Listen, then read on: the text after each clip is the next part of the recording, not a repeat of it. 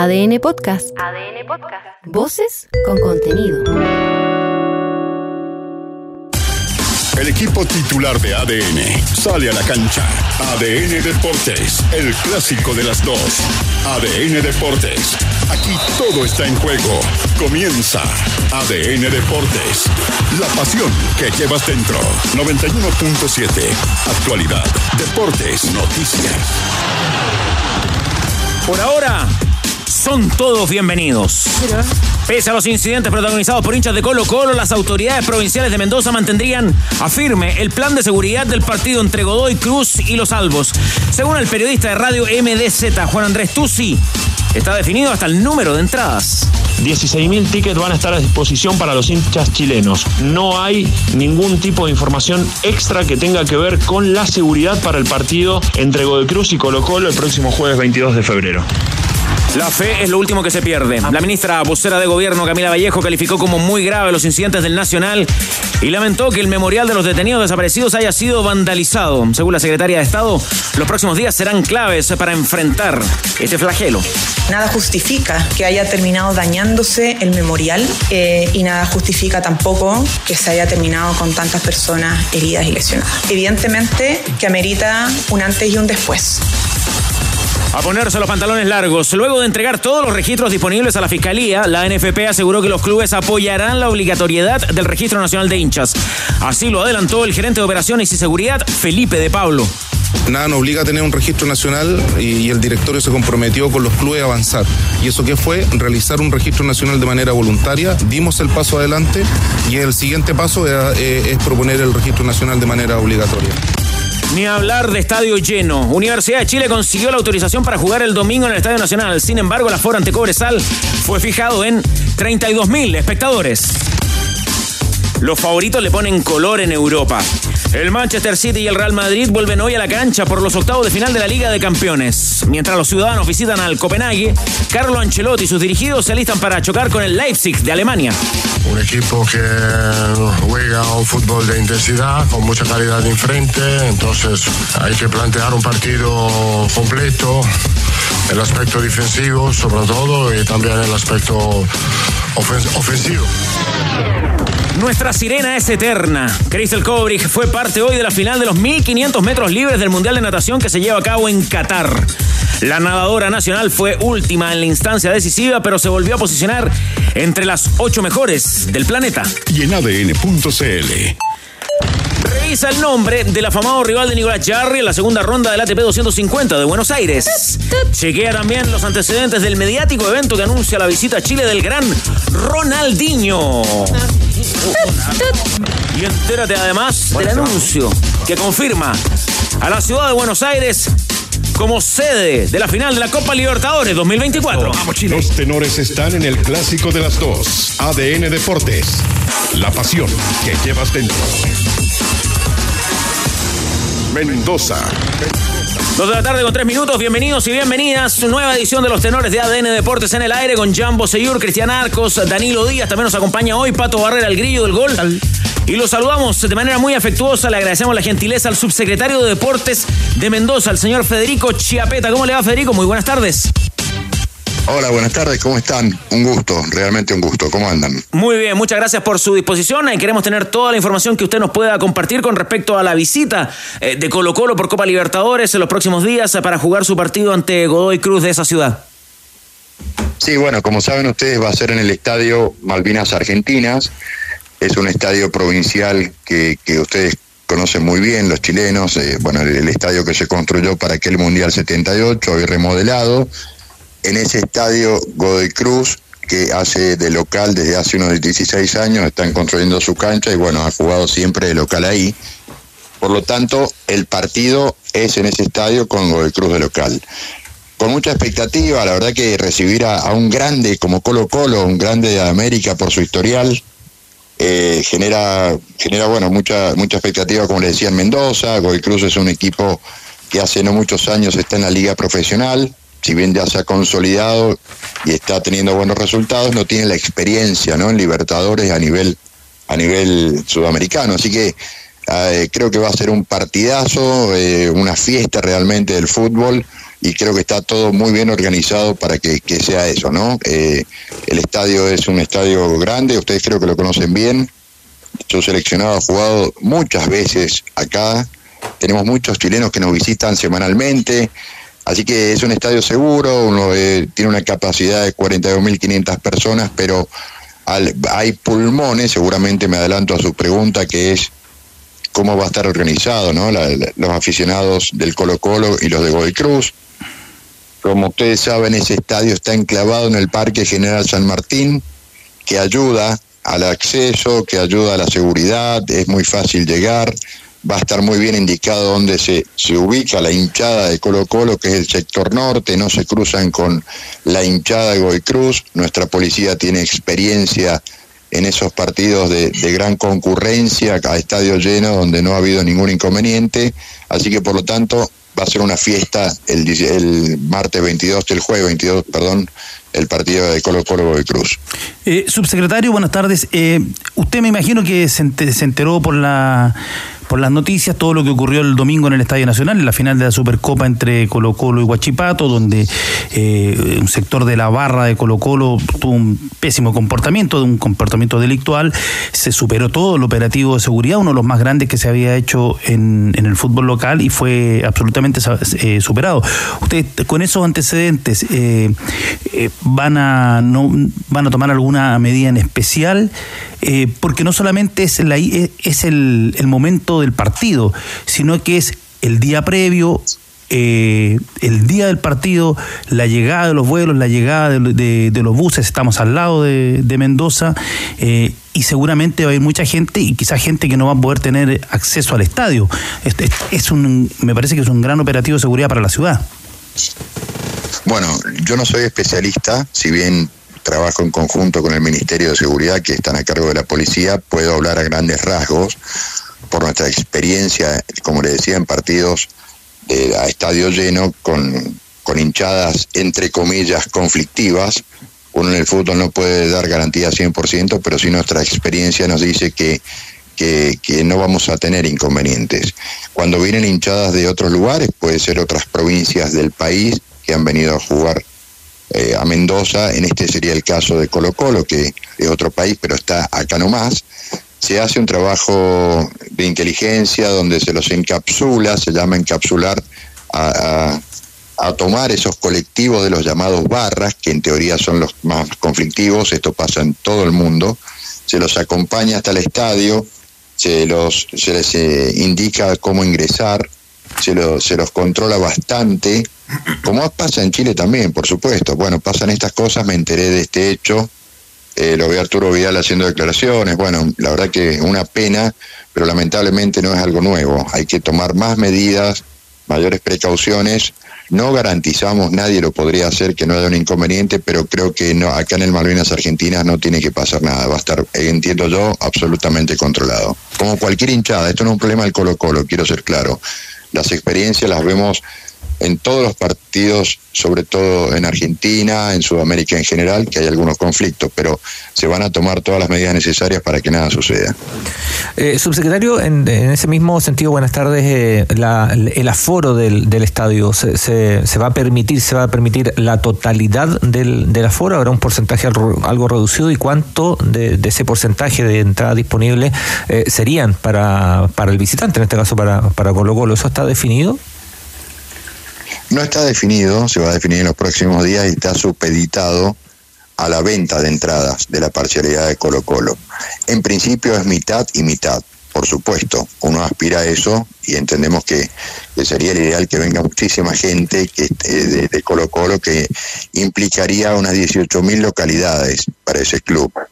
No, no es la mitad eh, concreta del 50% porque ustedes saben que se dejan unos pulmones, se le denomina pulmones a esos espacios que no se ocupan entre una y otra hinchada, ¿no? Justamente por seguridad. Por eso más o menos está preparado por unas 36 mil personas y se dividiría en principio en mitades iguales. Ahora, está supeditado, lo repito, a la cantidad de entradas que vendan eh, en Colo Colo para venir acá, pero eso se va a definir en muy pocos días. Federico, eh, buenas tardes. Eh, me imagino que eh, la llegada de, los hinchas de Colo Colo no está solamente supeditada a lo que va a pasar en el Malvina Argentina, sino a un plan de contingencia a nivel ciudad, a nivel de aduana. ¿Cómo, cómo esperan afrontar eso? Me imagino también va a haber un desborde de, turistas en, en los servicios públicos, los servicios comerciales. ¿Hay algo que tengan previsto para esa fecha? No, nada especial. Mire, la provincia está acostumbrada, por suerte, y los chilenos están muy acostumbrados a, venir a Mendoza, afortunadamente, ¿no? Lo viven casi como una ciudad propia. Los servicios van a estar bien, hemos tenido, le repito, grandes partidos como River Boca final de Supercopa, por dar algunos ejemplos, muchas finales de Copa Argentina donde vienen las dos, las dos parcialidades y Copa en la ciudad.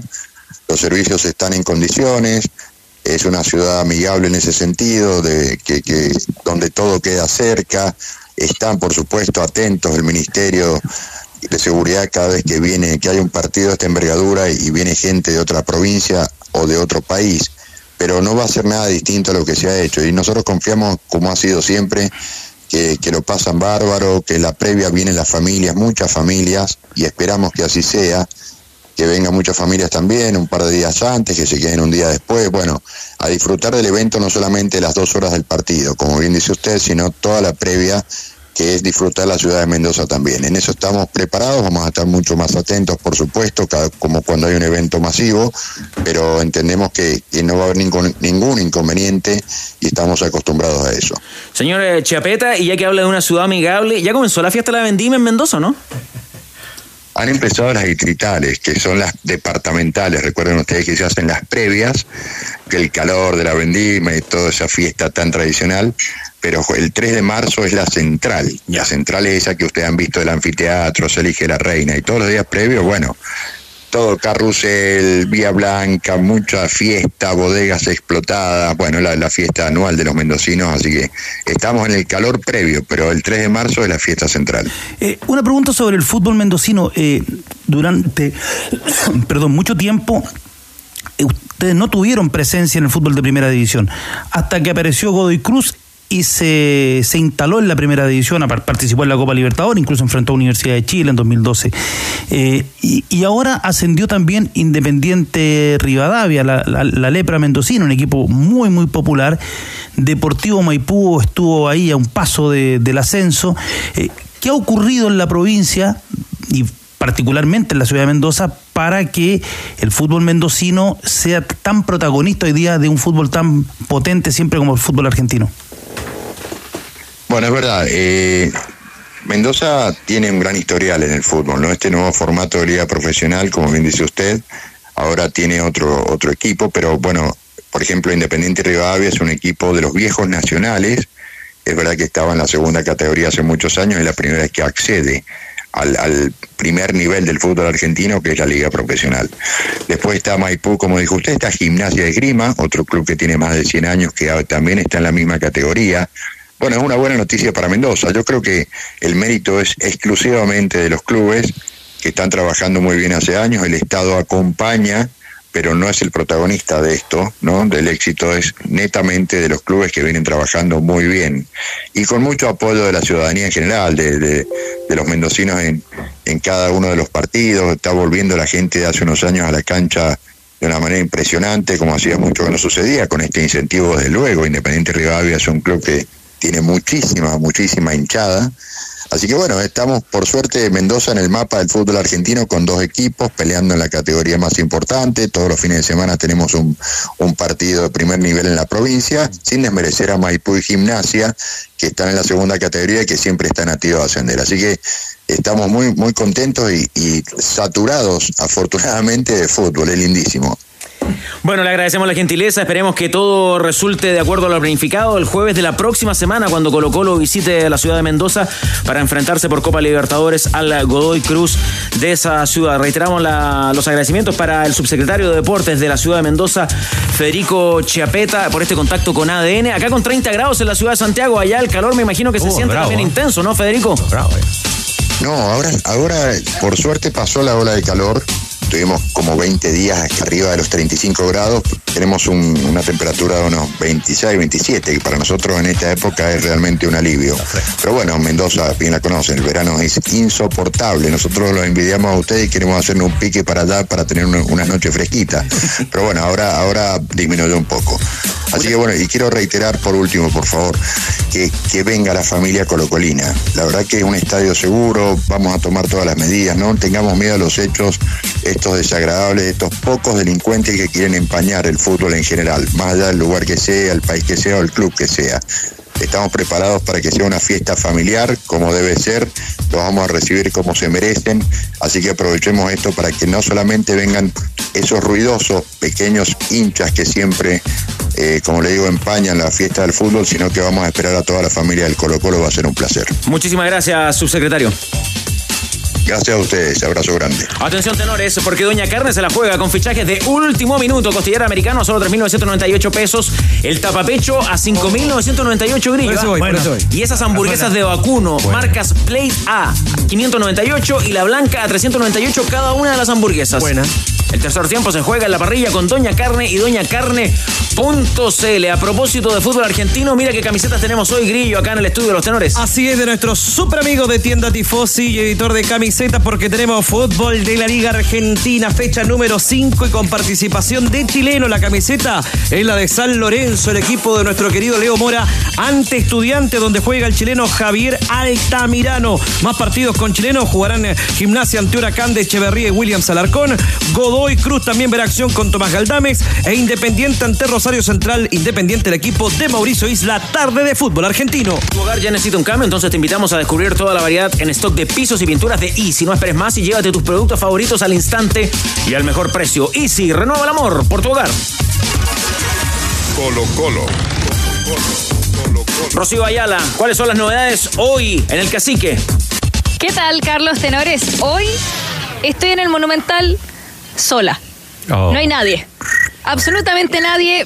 Bueno, estuvo Damián Pizarro, que esa es la gran noticia, me parece, hoy día, porque él ya llegó desde Italia. eh, no hay hoy día entrenamiento, pero él vino a tener una conversación para plantearles ¿no? Eh, todas las novedades que él recibió desde Italia, en el Udinese, donde ya fichaje, y eh, mañana ya se va a incorporar de, con Jorge Almirón en estos entrenamientos. Les digo que estoy sola porque en Colo Colo ha costado mucho planificarse, muchísimo con esto de la Supercopa, con esto del paro. En realidad eh, no sabemos tampoco cuándo va a haber conferencia de prensa acá en el Monumental porque no se sabe si se va a jugar el día sábado frente a Unión Española a las 18 horas. Y resulta que en Colo Colo estaban tan entusiasmados por finalizar este partido de la Supercopa, estos eh, 14 minutos aproximadamente que restan frente a Huachipato, que ayer mismo entrenaron eh, pensando que tal vez podrían jugar ayer lunes. Eh, era muy complicado. Entonces eh, ellos tenían también ¿no? a lo que podía hacer la NFP en caso que se pudiese jugar hoy martes, que sabemos no fue el caso porque resulta que eh, Huachipato ya está en el sur y que finalmente esta Supercopa eh, se va a reanudar en algún momento, en algún estadio, en algún horario, pero todavía eso está por definir. Así que como no había nada claro, en Colo Colo se tomaron libre hoy día. No hay nadie acá en el Monumental, salvo, reitero, Damián Pizarro, que ya se fue, que ya tuvo la conversación necesaria para ponerlos al día sobre su fichaje eh, en el Y mañana ya van a pensar en, me parece que en Godoy Cruz, a pesar de que van a estar muy atentos a lo que va a realizarse en el Consejo de Presidentes. Estuvimos sí en el portón ayer para eh, buscar alguna reacción a lo de la NFP y Maximiliano Falcón, el peluca, nos comentó que en Colo sí, es verdad, querían jugar lo antes posible, pero a ver, ¿cómo se toman entonces esta decisión, esta incertidumbre de que van a finalizar la Supercopa, pero no se sabe cuándo? La opinión entonces del peluca. Se nos vienen más partidos a nosotros, empieza el campeonato, son cosas que se empiezan a trazar y después sabemos que, no sé, como la, Copa, la final de la Copa de Chile el año pasado se terminó jugando mucho después, en vez de jugarla enseguida cuando había tiempo para jugarla y espacio perfectamente. Estoy de acuerdo con ellos, mientras antes se juegue mejor para nosotros, mejor para ellos también, porque ellos tienen un campeonato internacional en el cual pensar y yo creo que también se quieren sacar este partido de arriba como, como nosotros. Increíble cómo altera la planificación, además eh, de- del equipo. eh, lo que ocurrió el día domingo con los barristas de Colo Colo. Terminan perjudicando a su propio club, a su propio equipo. Jan Bosellur, eh, no te escuchamos ayer en el programa a propósito de lo que ocurrió. No sé si quieres agregar, comentar o... O, redundar. No, o compartirnos tu reflexión, que además eh, tu punto de vista es muy importante, además. Eh, que yo, yo siento que ellos no, esta gente no, no tiene que ver con Colo Colo, esa es la verdad. Eh, son utilitarios o funcionales a la camiseta de turno. Ellos pueden, eh, ese mismo tipo de personas, tú las puedes encontrar en cuatro o cinco clubes más y tienen exactamente los mismos comportamientos porque no tiene que ver con el arraigo o con el sentimiento que tengan del club que ellos dicen alentar. No, no, no. Ellos son, son eh, tienen comportamiento más bien eh, egoísta y, no van y, no les gusta el fútbol. ¿ah? Para mí esa es la base. Después eh, yo siento que este es un problema demasiado grande como, como para que la responsabilidad de toda la NFP, que la tiene, ¿no? Porque yo creo que los mínimos exigibles para ello eh, hay que ir un poco más. Uno, la NFP, en este caso la federación o los clubes, cuando hablo de la NFP tiene que ver también con todos los clubes. Eh, uno entiende que hay dificultad económica y todo eso, pero la inversión en seguridad me parece que todavía no, no está de acorde como para decirle, ¿sabes qué? Ustedes hicieron todo el trabajo, entonces la responsabilidad no es 100% usted. Yo creo que se puede avanzar en, modernizar el, tema de la, de la seguridad, la entrada, la identificación, no sé, por, eh, facial, el tema de los torniquetes mucho más, eh, mucho más efectivo. Yo creo que hay un, un largo espacio ahí para mejorar, para recién ahí, para recién ir ahí con la, con la responsabilidad a nivel de, Estado o de gobierno, que también yo creo que va a llegar un momento en que va a tener que entrar. El tema es que hoy día mismo yo siento que nadie se quiere comprar el cacho este, mm. porque esto se transformó en un cacho. En un cacho, ¿ah? porque va a haber que tomar medidas requete contra impopulares, ¿Ah? vas a tener que ir en, en, contra a lo mejor de, de, tu propio sector, estoy hablando del gobierno, hay, hay, un, hay, un, hay una trincherita del lado del oficialismo, ¿no? Que, siempre va a levantar la voz con, cuando se tomen medidas impopulares, entonces yo creo que es un cacho en términos políticos para el gobierno. Ahora, los réditos que puede sacar si es que esto lo afronta y lo hace bien, son impensados. O sea, el pacificar el fútbol, no sé qué otro, qué otra política pública puede tener más réditos que pacificar el fútbol y permitir que la familia vuelva al estadio. Pero a costa de amenaza y todo eso también. ¿eh? ¿Ah? Y a costa de amenaza. Pero es que aquí tiene que actuar el Estado. El Estado es el que ejerce la, eh, la coerción. Pero bueno el concepto de voz, ¿eh? pacificar el fútbol. Pacificar el fútbol. La, columna hoy día de Sergio Gilbert en el diario Mercurio que habla de pues, el informe el informe Taylor en, en la Gran Bretaña. claro que es la base del, del trabajo en Inglaterra ellos no se pusieron colorados para tomar las medidas que había que tomar. No se pusieron colorados, pero además eh, y, el informe Taylor dura mucho rato. Claro, y en, y en democracia. Política de Estado. política de Estado. Eh, pero los gobiernos está muy vinculado a Margaret Thatcher, pero no es solo, claro, no solo ese gobierno. Porque además es un, es un sistema parlamentario. Claro. Pero es, es, es fundamental eso. Hablábamos, nos preguntábamos el domingo durante la transmisión si, por ejemplo, un factor sería el precio. Pero el precio no era barato el, domingo. No, 10 mil pesos era la, galería para los que se enrolaban. 14 mil para los que no se enrolaban. Fue, tema la semana anterior. O sea, fue tema de conversación. 14 mil pesos hoy día son, son 14 dólares. Voy a dar un dato, Danilo. La, acá en, en Chile, en Santiago, se hacen fiestas eh, privadas, ¿no? En donde la mesa cuesta un millón de pesos. La mesa en esas fiestas. No hay ninguna.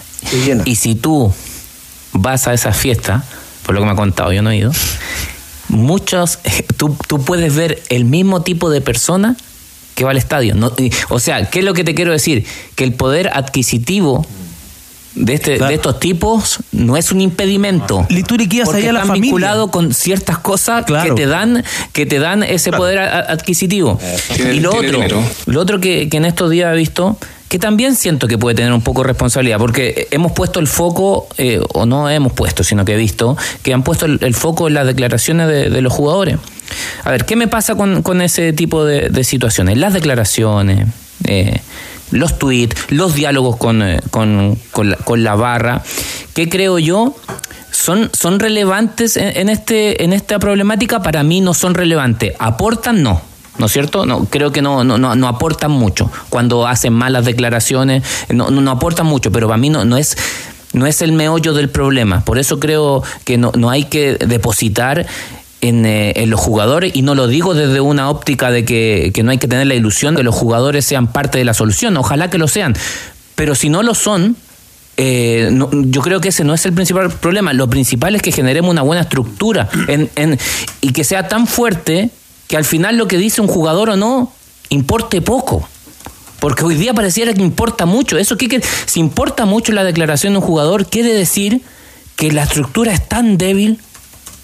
Si importa mucho que un jugador vaya a dialogar, quiere decir que le permitieron al barrista llegar hasta ahí. Imagínate, para que se encuentren ahí en la pista de recortán, la estructura de seguridad es muy débil. Eso no, eso no pasa, no tiene por qué pasar. Entonces, eso es lo que me pasa. Después, claro, hay responsabilidad de, de- de los muchachos. Cuando, cuando rodeáis al, al, al jefe, ¿no es cierto?, de cancha, que ah, no, no sé cuál es el nombre. Eh, Al coordinador del partido. Al coordinador de partido, al jefe de cancha, sí, yo creo que hay cierta, cierta no, no, no está bien que lo, lo, lo- lo acosen de cierta manera para, eh, ten- para generar una tendencia o llevarlo para el lado de, de- de seguir con el partido. Todo ese tipo de acciones, incluidas declaraciones y otras más, para mí lo único que hacen es quitarle autoridad a esto que necesitamos. A veces no te puede gustar que suspendan el partido. A mí tampoco. ¿A quién le va a gustar que suspendan el partido? Pero a veces hay que salvaguardar, primero, la seguridad de ellos mismos. Segundo, y, y no, y no porque sean segundo va a estar muy atrás, sino lo pongo en, en- en el mismo lugar, eh, salvaguardar la integridad de todos los hinchas pacíficos que van. Y tercero, salvaguardar la industria y el producto fútbol. Yo creo que el otro día vi una foto de, de unos turistas turcos no, era, y ellos relataban su experiencia. Ah, terrible. La imagen que damos como industria es terrible. Se viralizó también el testimonio de un periodista, ¿no? Me parece Sí, que. islandés. Islandés, eh, que fue con su familia. Oye, Jan, y en esa misma lógica, ¿estarías, eh, ¿estarías de acuerdo con que un pequeño paso que podrían dar también los planteles, los jugadores, en no salir a saludar a la barra? Porque es a los primeros que saludan, ¿eh? A ver, yo creo que hay, hay en, e- en ese tipo de. hay mucho de clientelismo en todo el- este fútbol. Esa es la verdad. Eh, a ver. Porque ah, yo siento que ese tipo de acciones no son, a ver, no son re- relevantes ni profundas, esa es la verdad. ¿Ya? Ahora son señales, sí, convengamos que pueden ser señales. Pero hay, ¿no es temor, hay también temor del futbolista muchas veces. Y sabes que más que temor, eh, es un adoctrinamiento inconsciente que uno tiene desde cadete. Claro. Claro. En cadete es lo mismo. Eh, uno sale y, y- y salud, es ex- uno viene desde cadete con, con esa formación, con esa formación incluso de barra brava. Es grave. Yo creo que sí, yo creo que en, al- en algunos aspectos sí, porque ya, ya nos tienen metido en el chip que, que hay una forma, que, que el hincha se, se segmenta, ¿ah? que se segmenta, es la barra brava y en el otro, cosa que no debería pasar. Un datito lo que dice José Yuri, comenta Danilo Díaz, hay que remontarse al 2012, cuando Carlos Muñoz denuncia amenazas de la garra blanca claro, para él y su familia. Todo eso que está muy bien retratado en el libro de Alberto Arellano. Oye, lo traje Danilo, ¿ah? porque creo que hay que recomendarlo para nuestros Sí. auditores. Ahí está, frente a las cámaras. de quién es Chile, que hace que es toda la etapa de, de- de blanco y negro y sobre todo de eh, la presencia de, de, Gabriel Ruiz Tagle, la llegada de Aníbal Moza, eh, todo el, el inicio de blanco y negro, cómo, cómo se fueron, cómo ellos adquirieron el club, pero más allá es cómo se fueron entrelazando con la barra. Por una cuestión también de, de poder y de sobrevivencia. Eh, Lo que le pasó a este señor, que era el dueño de Cerámicas Cordilleras, eh, cuando le, lo llamaron le dijeron dónde estaban los hijos. Entonces el caballero dijo, ¿sabes qué? Ahí están mis acciones, las vendí y se fue, se fue para la casa. Me parece que es la investigación más seria que se ha hecho Eso, con respecto sí. a, a- a la evolución de Colo Colo desde la sociedad anónima y cómo finalmente hay una tensión al interior de ese club a nivel directivo por Del- arriba donde del poder. donde ahí el partido se juega en eh, la bolsa de comercio en la influencia en los pasillos. Y la relación con la... y la, pelea relación- después en las tribunas. La pelea en las tribunas que, que está que está muy bien retratada con ese con un extraordinario perfil que se hace del, del mero y de la muerte del mero. Es, es un libro es un gran trabajo. Yo, yo creo que hay, un, hay otro componente más, ¿no? Eh, porque aquí no es la, la imagen que, que se nos ha vendido, y a lo mejor los medios también lo hacemos, ¿no? De que la pasión se vincula a un tipo de, de reacción. El, el- el pasional es el que grita desaforadamente y el que se pinta la cara y el resto es como que fuera tibio, ¿no? O, o no fuera realmente hincha. Pasa en un montón de áreas. ¿no? La política pasa, en los medios de comunicación también pasa, pasa. O sea, tú tenés que hablar fuerte y ojalá históricamente, en muchos casos. Eh, eso es una cosa. Eh, pero además, eh, esa, esa mirada, ¿no? Desde que algo de fútbol había en el origen, ¿no? Algo, algo de juego había en el origen. Y, y yo veo cada vez menos la pelota en todo esto, ¿no? O sea, de hecho, no- creo que no está la pelota. No, no, no hay un vínculo con, con el equipo de, de fútbol, de verdad, en este grupo de personas. Yo creo que hay un tema narco que cambia absolutamente todo. A mí me parece que cambia todas las, todas las miradas que, que hemos tenido, más cercanas, más lejanas, más acertadas, menos acertadas. El ingreso del narco a la cultura chilena, eh, la narcodependencia en las poblaciones chilenas, la narcocultura, eh, la- el narcodeporte, el narcobarra, yo, a mí me parece que, nos cambia muchísimo, muchísimo por muchos aspectos, del, tema adquisitivo de las lucas, del tema de cosas que están dispuestas a hacer, que, que me parece que estamos a puerta, ojalá que no pase, pero yo todas las semanas yo ruego porque no haya una tragedia. Cristian, porque además uno podría ya a esta altura sospechar de todo, porque la, la solidaridad que va a hacer una barra Sin duda. a los damnificados de la quinta región o a cualquier lugar, uno también puede legítimamente sospechar quién está financiando esa solidaridad. que la financia y también uno de los paños en los estadios. eh, hubo gente que me parece que con cierta candidez se, se comió la, la hermandad para el estallido social. Si alguien les creyó es cándido, no, no, uno no entiende lo que había pasado en el fútbol chileno en las canchas en los últimos, en los últimos 20 25 años en ese momento. Eh, eso por un lado. Por otro lado, yo creo que lo que hablaba Jan es fundamental que el Estado tiene que entenderlo porque esto forma parte hasta al final de la lucha contra la delincuencia. Sí, lo que pasa es que hay una cuestión no resuelta, Danilo, me parece, y acá pongo el tema arriba de la mesa, que es cómo va a trabajar o cómo van a coordinarse la seguridad pública con la seguridad privada. Ayer lo pregunté, Exacto. lo pregunté a un especialista y me dijo, ojo, el Estado no se puede desentender de un espectáculo como el fútbol porque hay seguridad pública involucrada. Y ese es un deber del Estado, proporcionar la, ciudad- la seguridad a sus ciudadanos. Es un deber, le corresponde. Ahora, siguiendo con el argumento. ¿Y cómo eso? Mira, yo, yo te diría, medidas, yo creo que el otro día las medidas estuvieron bien, la obligatoriedad de, en, en el enrolamiento, eh, el que no se enrola no va al estadio y los anillos de seguridad. Esta misma persona que, que hablaba ayer me decía, no puede haber menos de tres anillos de seguridad externos, donde tú vas filtrando. Y me decía, me explicaba, los torniquetes, los torniquetes y las puertas, las puertas, los Detector de metales. porque si no es imposible. Ahora, Danilo, siendo medio abogado del diablo acá, ¿qué pasa? Hoy día la principal demanda de la ciudadanía es seguridad. De Arica hasta, hasta el otro extremo, ¿no es cierto? Y tú a la, a la persona ciudadano que le preguntas te va a demandar más carabineros y ojalá una comisaría al lado de su casa. Porque la percepción de, delin- de- de- de inseguridad es tan grande, ¿no es cierto? Eh, eh, que efectivamente hay números, pero ah, la percepción es altísima, los números también están subiendo, eso es innegable. Y nosotros, como fútbol, en nuestra burbuja, que, que nosotros sentimos que es la más, es la más importante, ¿no? Eh, yo, yo creo que el fútbol es algo muy importante, a lo mejor de las cosas, como se dice, el fútbol de las cosas no importantes, la más importante, sí, yo adhiero, y un poquito más quizás, porque hay gente que le condiciona demasiado el día a día, a mí me lo condicionaba. Entonces digo, le vamos a pedir más fuerza pública al Estado cuando resulta que por el norte se te están colando miles y miles de inmigrantes o cuando en el sur hay gente que, que se siente con inseguridad, nosotros le vamos a decir que protejan un partido. Entonces, estamos en una situación muy jodida en donde el gobierno tiene buenos argumentos como para decir este es un evento de privado. Ahora, bien, yo creo que independiente de que sea de privado, y lo sostenido siempre, el fútbol tiene un componente social tan grande que se transforma eh, en, en público. Sí, tiene un, hay un vínculo ineludible. El tema es, claro, el, la- las prioridades, los focos, ¿no? Eh, y, yo sigo extrañando acá una, una posición eh, más radical de los clubes. po.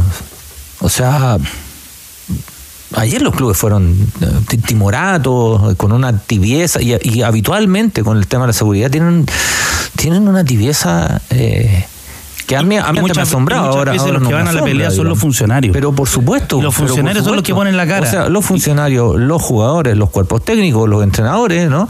Eh, pero los porque este es, es, una actividad muy especial, ¿no? Porque esta actividad, como muchas cosas en Chile, la deciden 50 personas. 50, anda a meterte. O sea, anda a tratar de involucrar o de decir la palabra Estado, a menos que sea seguridad o eh, patrocinios, o anda a meterte en el fútbol. Si se lo compraron entero, le pusieron ruedas, se lo llevaron para la casa. O sea, es una actividad en la cual el Estado no podría, anda nombrar la palabra Estado. Pero ahora, por favor, Estado, ven a auxiliarme. ¿no? Si siempre tuvo un vínculo ahí, social, ineludible, ineludible, pero hasta hace dos semanas el cacareo era que no compadre, esta cuestión ustedes no tienen nada, no tienen nada que ver. Mm. El fútbol lo deciden 50 personas. Y de esas 50 personas, con suerte, uno escucha a tres. Y estoy siendo generoso. Y en esa, en esa misma línea, es que esto es un todo. Está esta pata, pero está la otra pata, la pata de la propiedad. Y la pata de la propiedad está ahí está en el Senado. La ley, la ley salió desde la Cámara de Diputados antes de la pandemia, antes de la pandemia, está en la Cámara de Diputados eh, y no se ha hecho nada. O sea, eh, y ahí donde tú te puedes meter también. Bueno, es que en este país, por ejemplo, cuando se, se discute eh, entrar a las cuentas corrientes, saltan todos. Sí, obvio. Se podría poner ahí arriba de la mesa la negociación, eh, siguiendo un poquito el, hilo de Cristian Arcos. Eh, ya, pues, abrámonos a ayudar al fútbol, porque hoy día el fútbol es una industria. Hoy la próxima vez que salga un dirigente a decirnos que la industria, la cuestión, pucha, pero bueno, es una industria, ¿ya? Eh, que está pidiendo a, gritos ayuda al Estado por seguridad. Mm. Y a lo mejor no será el momento de poner arriba de la mesa ya. Abrámonos a esa discusión. Mm. Pero discutamos también la separación entre federación y NFP. Por ejemplo. Ahí tenía una, por, ¿no? Por ejemplo. Porque teóricamente la federación podría hacerse cargo de todo el fútbol joven, de las selecciones, del fútbol femenino. Es lo que corresponde. Y, después el negocio privado ya, y los 50 que habláis tú. Exacto. y ahí el negocio los 50 de, los, de los clubes, ya, ya que la propiedad... Ya ¿Puede ser, eh, Danilo? No, estoy muy perdido. No. Bueno, es que yo no sé si el Estado tiene que negociar en eso. De pronto el Estado tiene que imponer nomás. Ah, bueno. Es que imponer la, separación federación. No, no, no. Ah, imponer, ¿sabe qué? a través de la ley. Porque al final, a mi juicio, hoy día eso es, relevante la separación entre la federación y la NFP, sí, es muy importante. Pero es mucho más relevante, más profundo, porque cambia todo el sentido de la actividad, la propiedad, la multipropiedad. Ahí nos vamos a ganar un poco más, eso sea. ¿Cuándo vencen las concesiones? No, no, pero es que las concesiones son dos. Si el problema hoy día no es Colo Colo, Colo Colo y Universidad de Chile en ese sentido. Universidad de Chile por los lazos que hay entre el directorio que encabeza Clark, por ejemplo, con la gente de Huachipato. Eso es, evidente, más allá que ellos lo nieguen. Aquí el, el tema de fondo es como, por ejemplo, los argentinos, los representantes argentinos, los representantes, algunos representantes locales, han armado un cartel económico y donde nadie más juega. Entonces, son distintas patas. Pero eso con, con destrozar el estadio. Eh, me parece que son planos que pueden ser paralelos. Paralelo. Es que no tenéis que ir en los dos. Porque si no, porque el otro problema, eh, eh, cuando ya se empieza a sospechar y cuando ya se afecta la se empieza, se empieza a discutir la probidad. Mm ahí va a estar en un problema mayor. Porque lo central del, del fútbol como juego es que es eso, es un juego donde nadie sabe quién gana. Ahora, yo no sé si hay alguna, porque lo desconozco. Perdón, y, es muy relevante lo que ha planteado en, en estos micrófonos Jan desde hace un buen tiempo, de de que tú sabes, dependiendo del club, qué jugador puede La libertad de trabajo, no, es una actividad que no tiene libertad de trabajo. Claro. No se va camino para allá. Yo no sé si hay alguna o pugna interna, porque de verdad lo desconozco, si hay alguna pugna interna, si hay alguna situación interna nueva, hay info que nos va llegando y que tiene que ver un poco con eso, pero, pero no, no tengo todavía la nitidez suficiente, pero pero este 2024 que no lleva nada y que ha sido terriblemente acontecido en, términos de noticias, ojo que el fútbol lleva tres, cuatro incidentes importantes ¿eh? y el torneo todavía no parte. Y ya hay partido suspendido, ¿no? Y ya hay partido suspendido. Entonces, a mí me parece que hay y lo hemos visto, lo sabemos, alguna vez pasó, alguna vez lo dijimos aquí, este partido no se va a jugar y no se jugó. Ojo que están preparando que ese partido no se juegue y no se jugó.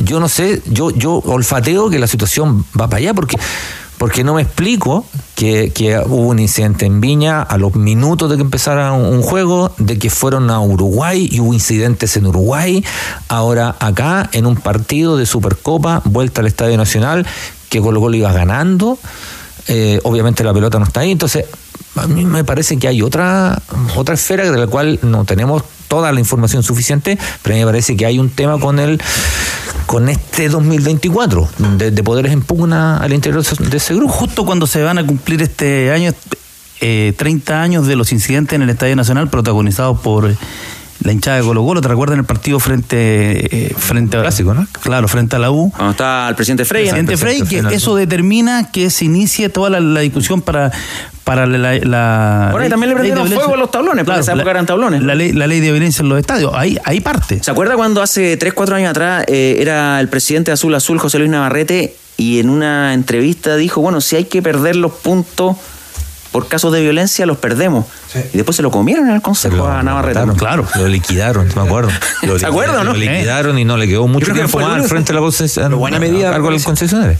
Y lo otro, también esta intervención que comentan los tenores aquí en la mesa eh, podría tal vez eh, permitir una fiscalización del IND a la liga profesional, ¿o no? Es que eso tiene que quedar establecido a partir de... Era la propuesta que, que había llevado la ex ministra Venado, ¿no? Al Claro. Congreso. Esto tendría que estar en la discusión, en la, en la ley, pero aquí el Ministerio de Justicia es el que tiene que controlar, por ejemplo, a la, a la corporación, a la NFP. Bueno, vamos a seguir ah, en el tema porque hubo también eh, reunión en la Fiscalía, la gente de la NFP, Rocío Ayala, simplemente para cerrar el tema de Colo Colo. Lo inmediato, eh, bueno, el sábado, eh, por confirmar, ¿no? Una vez que se sol- soluciona o no el tema del paro de los eh, futbolistas profesionales ante la Unión en la fecha 1 en Santa Laura, pero luego viene lo de Mendoza, recién conversábamos eh, con la gente de esa ciudad, el operativo y lo que se dispone. Y Falcón, a propósito de eso, ¿Qué te comentaba en esta, en esta conversación? Eh, ¿Sienten que llegan eh, mm, sin ritmo de competencia? Eh, ¿Llegan un poquito en desventaja?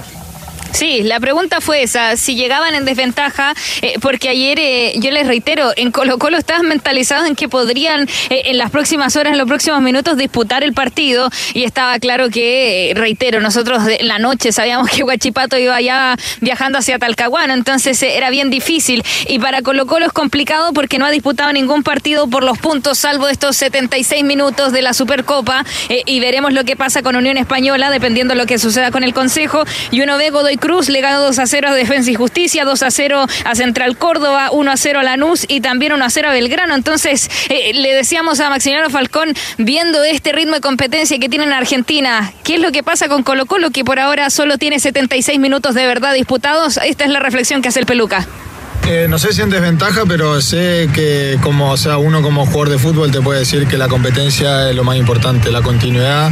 Eh, si nosotros jugamos un buen partido el otro día y nos asociamos bien y demás, yo no quiero imaginarme con 10, 15 partidos arriba, que en definitiva eso es lo que te da la, la, digo, la, la efectividad y demás, porque los físicos se entrenan en la pretemporada, obviamente se van manteniendo día a día, pero los partidos son los que te dan es- esa confianza, por así decirlo. El empezar también para nosotros ganando la Supercopa era muy importante por el envío anímico, así que yo creo que todo suma. La palabra entonces de Maximiliano Falcón, tenores eh, que nos contaba también que durante la jornada de ayer reflexionaron, de hecho como plantel eh, tuvieron tiempo para ver las imágenes, para estar más eh, en frío, ¿no? Pensando que justo cuando salían eh, a los 76 minutos varios querían seguir jugando, que no entendían quizás muy bien lo que estaba pasando porque no se veía desde esa perspectiva, pero vieron imágenes, lograron dimensionar, nos contaba la gravedad del asunto, así que veremos si hay alguna nueva declaración con respecto a lo que escuchábamos cuando terminaba el partido ya todavía en caliente y anunciarles que en las próximas horas ya deberíamos tener al 9 por fin de Colo Colo Guillermo Paiva. Hoy día eh, tenía que firmar su renovación este año extra de contrato con Olimpia. Incluso nos han contado que ha hecho un sacrificio económico eh, para poder venir acá a Colo Colo. Así que Guillermo Paiva desde Olimpia va a venir al cacique. En las próximas horas ya debería concretarse entonces su, su arriba a nuestro país. Y con esos tres nombres, el de Vidal, el de Cepeda y el de Paiva, ¿se cerraría entonces eh, el tema fichajes en Colo Colo? Sí, de hecho Alfredo Stowin decía que al menos lo que ellos le faltaba era el 9 y que con eso ya quedaban conformes. Veremos si es que hay una actualización al respecto, pero el fin de semana para Blanco y Negro el mercado se cerraba. Ayer tuve una conversando con Rogelio Wilfrido, Rogelio Delgado. Pidió referencias entonces. De su experiencia. Sí, fuimos, eh, estábamos conversando y lo, lo felicité, lo llamamos, hablamos para felicitarlo por la clasificación de, de Paraguay al, a los Juegos Olímpicos. Interes- un par de cosas interesantes me hablaba sobre eso, pero le pedí referencias, cómo, cómo veía la- a Paiva en el fútbol chileno. Me dijo, es un muy buen jugador. Yo creo, me decía Rogelio, que le va, le va a dar juego a Colo Colo. No es el clásico centrodelantero paraguayo que va al choque y que juega metido con los centrales y que va a la batalla. No, es un centrodelantero que tiene juego, que participa del circuito. Como Tato Lucero, ¿no? Y claro, que, que logra participar del, del circuito y que tiene gol. Danilo. Sí. Sabes que eh, nos han comentado sí que el único tema es un apodo que lo arrastra desde Ah. Paraguay, que ¿cuál? sería el discoteca. Ah, como Núñez. Ah, bueno. Discoteca. Ese sería el único tema. Ya, bueno. Llegó al lugar indicado. local entonces. nocturno. Ahora no, no me cabe Ah. duda que Tito Garrido se demora dos minutos en eh, buscarle un Dale nuevo apodo, apodo, ¿no? Sí. rebautizarlo por lo menos. Lo para- necesita. Sí, pa- No, además para que el a veces chileno, hay, hay apodos que son injustos y y que se quedan en momentos an- antiguos de la vida. Sí. Y lo otro que. Escuchamos desde niño, Tito. No le voy a poner la Watt, eso sí, mo, como- Sí, que fuera por apodo. esta generación, digo. Fuera por apodo. Le pondría nightclub. Ya, y Rogelio Viena, Bien, ahí estaban muy contentos porque además ellos, en- él tra- trabajando en una radio también, hablaba de... así ah, tenor. Sí, bien. y hablaba Rogelio de cómo ellos apoyaron la llegada de Carlos Jara Zaguer como entrenador porque representaba la historia del fútbol paraguayo. Y que jugó- este Paraguay, eh, explicaba Rogelio, jugó a la paraguaya con poca posesión. Nosotros me decían, no, no estamos para la posesión, no la sentimos, no nos sentimos interpretados. Nosotros como jugadores paraguayos tenemos otra característica, la, la garra, el temperamento, eh, la segunda pelota y que físicamente tenemos, estamos muy bien dotados. Entonces él eh, explicaba que a partir de ahí el equipo se, se armó bien desde lo defensivo, tiene un arquero que, que la va a romper y, y- y que volvieron a ser competitivos. Decía que hacía muchos años que el fútbol paraguayo no, no era capaz de... Yo creo que el último gran éxito de la, de la selección paraguaya fue llegar a la final de la Copa América de 2010. Oiga, ¿le gustó a don Rogelio la llegada de Palermo a Olimpia? ¿O no hubo tiempo para hablar de eso? No hablamos de eso. No, No, no, ya, no estuvo en la pauta. no estuvo en la, en la conversa. Bueno, Rocío, la dejamos hasta ahí entonces. Sí, atentos a otro paraguayo, a Darío Lescano, que eh, están viendo alguna alternativa para que continúe su carrera, porque hasta ahora Jorge Almirón no lo tiene muy considerado, así que veremos eh, qué pasa. Recordemos que es el mismo intermediario, el de Guillermo Paiva con el de Darío Lescano, así que estamos eh, esperando novedades también sobre él. Abrazo, Rocío. Abrazo. Datitos. Vamos, Grillo. Tenemos fecha, confirmación para la Copa Ah. Libertadores Femenina. Yo pensé que Se del va a jugar del 3 tenía- al 19 de octubre en discoteca. Uruguay. Del 3 al 19 de octubre en Uruguay. Y hablando de discoteca, de paiva. Ya. ¿saben que Cuidado, no se escucha cuidado hasta ahora? lo que va a Bien. decir, Manuel. Acostado con sus mellizas. Patricio, cuidado lo que. Víctor Pititore Cabrera en Quillota. No, Me mandó la foto Muy con sus gatitas, mellizas. Ah. Escuchando a él el Piti, así que saludo grande para él. Muy bien. Amigo de la mesa. La nota anual. Ahí está. Está descansando. Una nota, deberíamos hacer una nota anual a Pititore, ¿no? Sí, sí, Para que el otro ¿Sabes qué? vaya Yo le pedí-. Que vaya renovándola. yo, yo le pedí el mensaje de fin de año. ¿Sí? Pero se confundió y me lo mandó el 10 de enero. Ah, ya. así que se atrasó un poquito. ¿Usted Grillo era de discoteca o no en Valparaíso? No, son ¿No? Muy, muy poco. Yo soy Ahí más en de la- bares. ¿Ah? Y bar Estocolmo, sí, que ya desaparecía Ya. ahí en el barrio Puerto. Y ahí en Escarosi. eh, la subida a Ecuador, ahí donde están todos los el boliches. ¿no? huevo, todo eso Sí, que está, pero perfecto. está peligroso, así que no. Sí, pues discoteca Sí. Núñez que estuvo en Calera. Siempre sea ingeniero, el discoteca. En el usted, usted no, no se me hace muy de discoteca. No, no, no, pocaso. No, no, pocaso. no, no. Casi, casi, de hecho, casi nada en la vida. No, en serio, ¿eh? Una vez en la vida fui. ¿En serio? Sí, no. Danilo. Qué fome. No, en Antofa iba con los amigotes. ¿Sí? Yo- ¿Cómo se llama? Cero. Íbamos al pop, al fandango. Fandango en estado violita igual. Amigo don Danilo, usted me llevó ahí a la Antofagasta. ¿Cómo usted me llevó? ¿se No es necesario. Ah, cuando Era fuimos- bueno, estaba bueno ese barcito. Al Café del Sol, sí. Bueno. Ah, pero Sí, ahí había una mezcla de Otro perfil. experiencia y juventud. Café, José, por café favor. bien zurdo. Suba el nivel de, esta, de este momento. No, sí. ¿Y discoteca? Fandango. ¿Alguna, A todas, a, la- a todas. la de alguna mi que le, le haya tomado cariño a usted?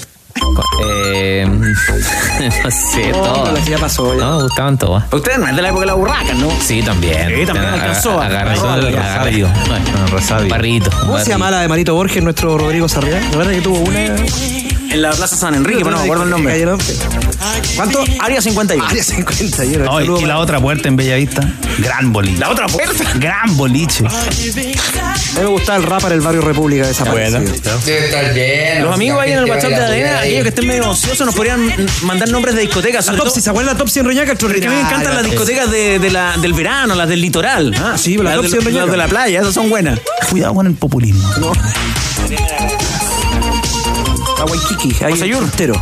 ¿Alguna vez anduvo por Camanga? Exactamente. En, en, en Conce. ¿Conce? Sí, pues. Y también estaba, en Coquimbo, en, en los años Es 90. verdad, Sí. es verdad. Se le cambió la brújula en, en La Serena, es Camanga. Yarco fue. Eh, Sí. Y Capaz que hay alguna sucursal en Concepción, Camanga. en Conce estaba el barrio estación, ahí Barrio fui. Estación, Sí, Un joven Boseyur. joven.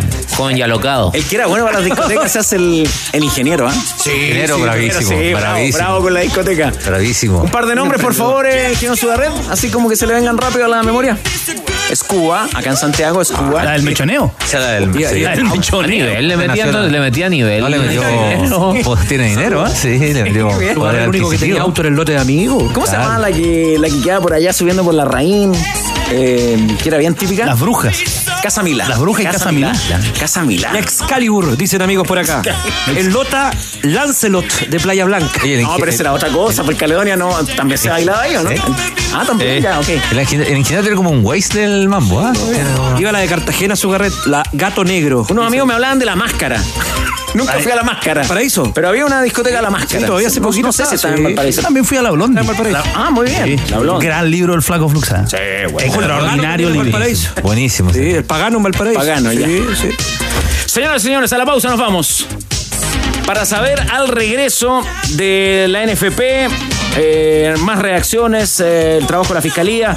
Leo Mora en la pauta para contarnos de la Universidad de Chile. Ese es Mañana, bueno para la disco, Leo Mora. Bueno. mañana, mañana se resuelve lo del paro grillo, ¿no? Y mañana hay reunión de presidentes para la votación definitiva para ver si se juega o no la fecha 1 del campeonato con dos partidos reprogramados. Sector oriente de la capital. Oriente de la capital. Más antecedentes grillos sobre la vergüenza del domingo en el Nacional. Porque esta mañana el gerente general de la NFP, Pablo Silva, y el gerente de operaciones y seguridad, Felipe de Pablo, se reunieron con el fiscal Felipe Sepúlveda para entregar más antecedentes sobre los hechos de violencia ocurridos en la final de la Supercopa que se jugó el domingo y no se terminó en la cancha del Estadio Nacional. Vamos a escuchar la primera de Pablo Silva, el gerente general de la NFP, quien habla de la situación en relación al carácter obligatorio que tiene que ser el registro nacional de hinchas en el fútbol chileno.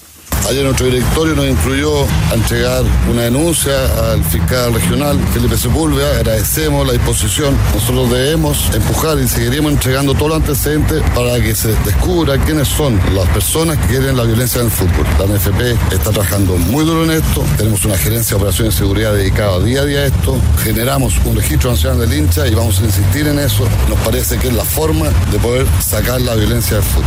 Sin duda buscamos que el registro nacional de hinchas sea obligatorio.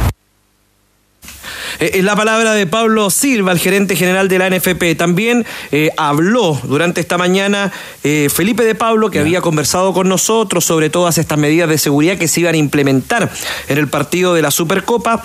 Pero él dice esto, lo sucedido en el sector de Colo Colo marca un antes y un después en el fútbol nacional. Escuchemos a Felipe de Pablo. Hay acciones concretas que no teníamos hace 30 años. Hoy día existe una gerencia de operaciones dedicada a lo que es la seguridad del fútbol chileno hace un año. Fue un compromiso. Eh, hoy día se incluye el trabajo en conjunto con los clubes. Hoy día tenemos contraparte con la autoridad con comunicaciones constantes y también hoy día tenemos una violencia que hace 30 años no se efectuaba en los estadios de esta manera. Eh, tenemos que, por nuestro lado, seguir trabajando en desalojar a los delincuentes. Esto no se trata de hinchas, estos son de delincuentes. Y por eso creo que hay un, hay un antes y un después de lo que sucedió el domingo. Bueno, la palabra de Felipe de Pablo sobre esta situación vivida en el Nacional. Claro, habrá que también hacer una investigación, una investigación, un proceso de autocrítica. Nosotros decíamos que ha sido quizás cuando más recursos se han invertido, pero hoy, día hay un antecedente muy interesante en el Mercurio, eh, que habla de que nos tuvieron bien instaladas las rejas, que hubo un problema en el amarre y que todo eso permitió y facilitó que se generara un puente para que se pudiera pasar de la tribuna a la cancha. Pero es que no hay otra forma de amarrar la reja que con alambre, pues Danilo. No, no, pero decía, ¿cómo, cómo quedaron sí, no, no, te digo, fácil de... ¿Cómo, quedaron amarradas? Eso, eso es una de, de, de las explicaciones que se dio. Bueno, evaluaciones que tendrán que ver, realizar ahora. Nos referíamos al fiscal Felipe Sepúlveda para esta investigación y buscar los responsables. Para el gobierno también hay un antes y un después, Grillo. Correcto, porque lo que dijo Felipe de Pablos también se suma la ministra vocera de gobierno Camila Vallejos, quien habla de esta manera sobre los incidentes ocurridos el domingo. Hay daños al recinto deportivo, bueno, además del daño al memorial, pero tenemos daños a personas, que yo creo que es un poco lo más grave que podemos eh, señalar. Yo creo que nada justifica que se haya dañado la infraestructura, nada justifica que haya terminado dañándose el memorial eh, y nada justifica tampoco que se haya terminado con tantas personas heridas y lesionadas. Ah, esto evidentemente es una mala señal para el fútbol chileno eh, y yo no voy a dar más detalles respecto a lo que viene porque creo que eso es algo que no solo está en evaluación de las autoridades, sino que, bueno, es algo que tendrán que comunicar ellas. Pero esto evidentemente que amerita un antes y un después. Situación que recién comienza. Claro, pero la, deja picando ahí la, ministra porque dice se están evaluando medidas que mm. en el fondo da la impresión, de acuerdo a sus palabras, haciendo la lectura entre líneas, que ya están definidas y que las van a comunicar. No sé, no sé qué será, por dónde irá. El, antes y después, que esto marque un antes y después, lo hemos escuchado. Podrían haber sanciones, ¿no? Desde la delegación presidencial de la NFP, ¿no? Podrían haber, sanciones ahí y, sería, y sería algo, entre comillas, nuevo, ¿no? Digo, porque, porque hay un montón de medidas que se han anunciado y se han dicho desde el fútbol, desde la autoridad, que las hemos escuchado. Esto del antes y el después, lo, lo, Danilo citaba hace un tiempo, hace un ratito, ¿no? los incidentes gravísimos del 94.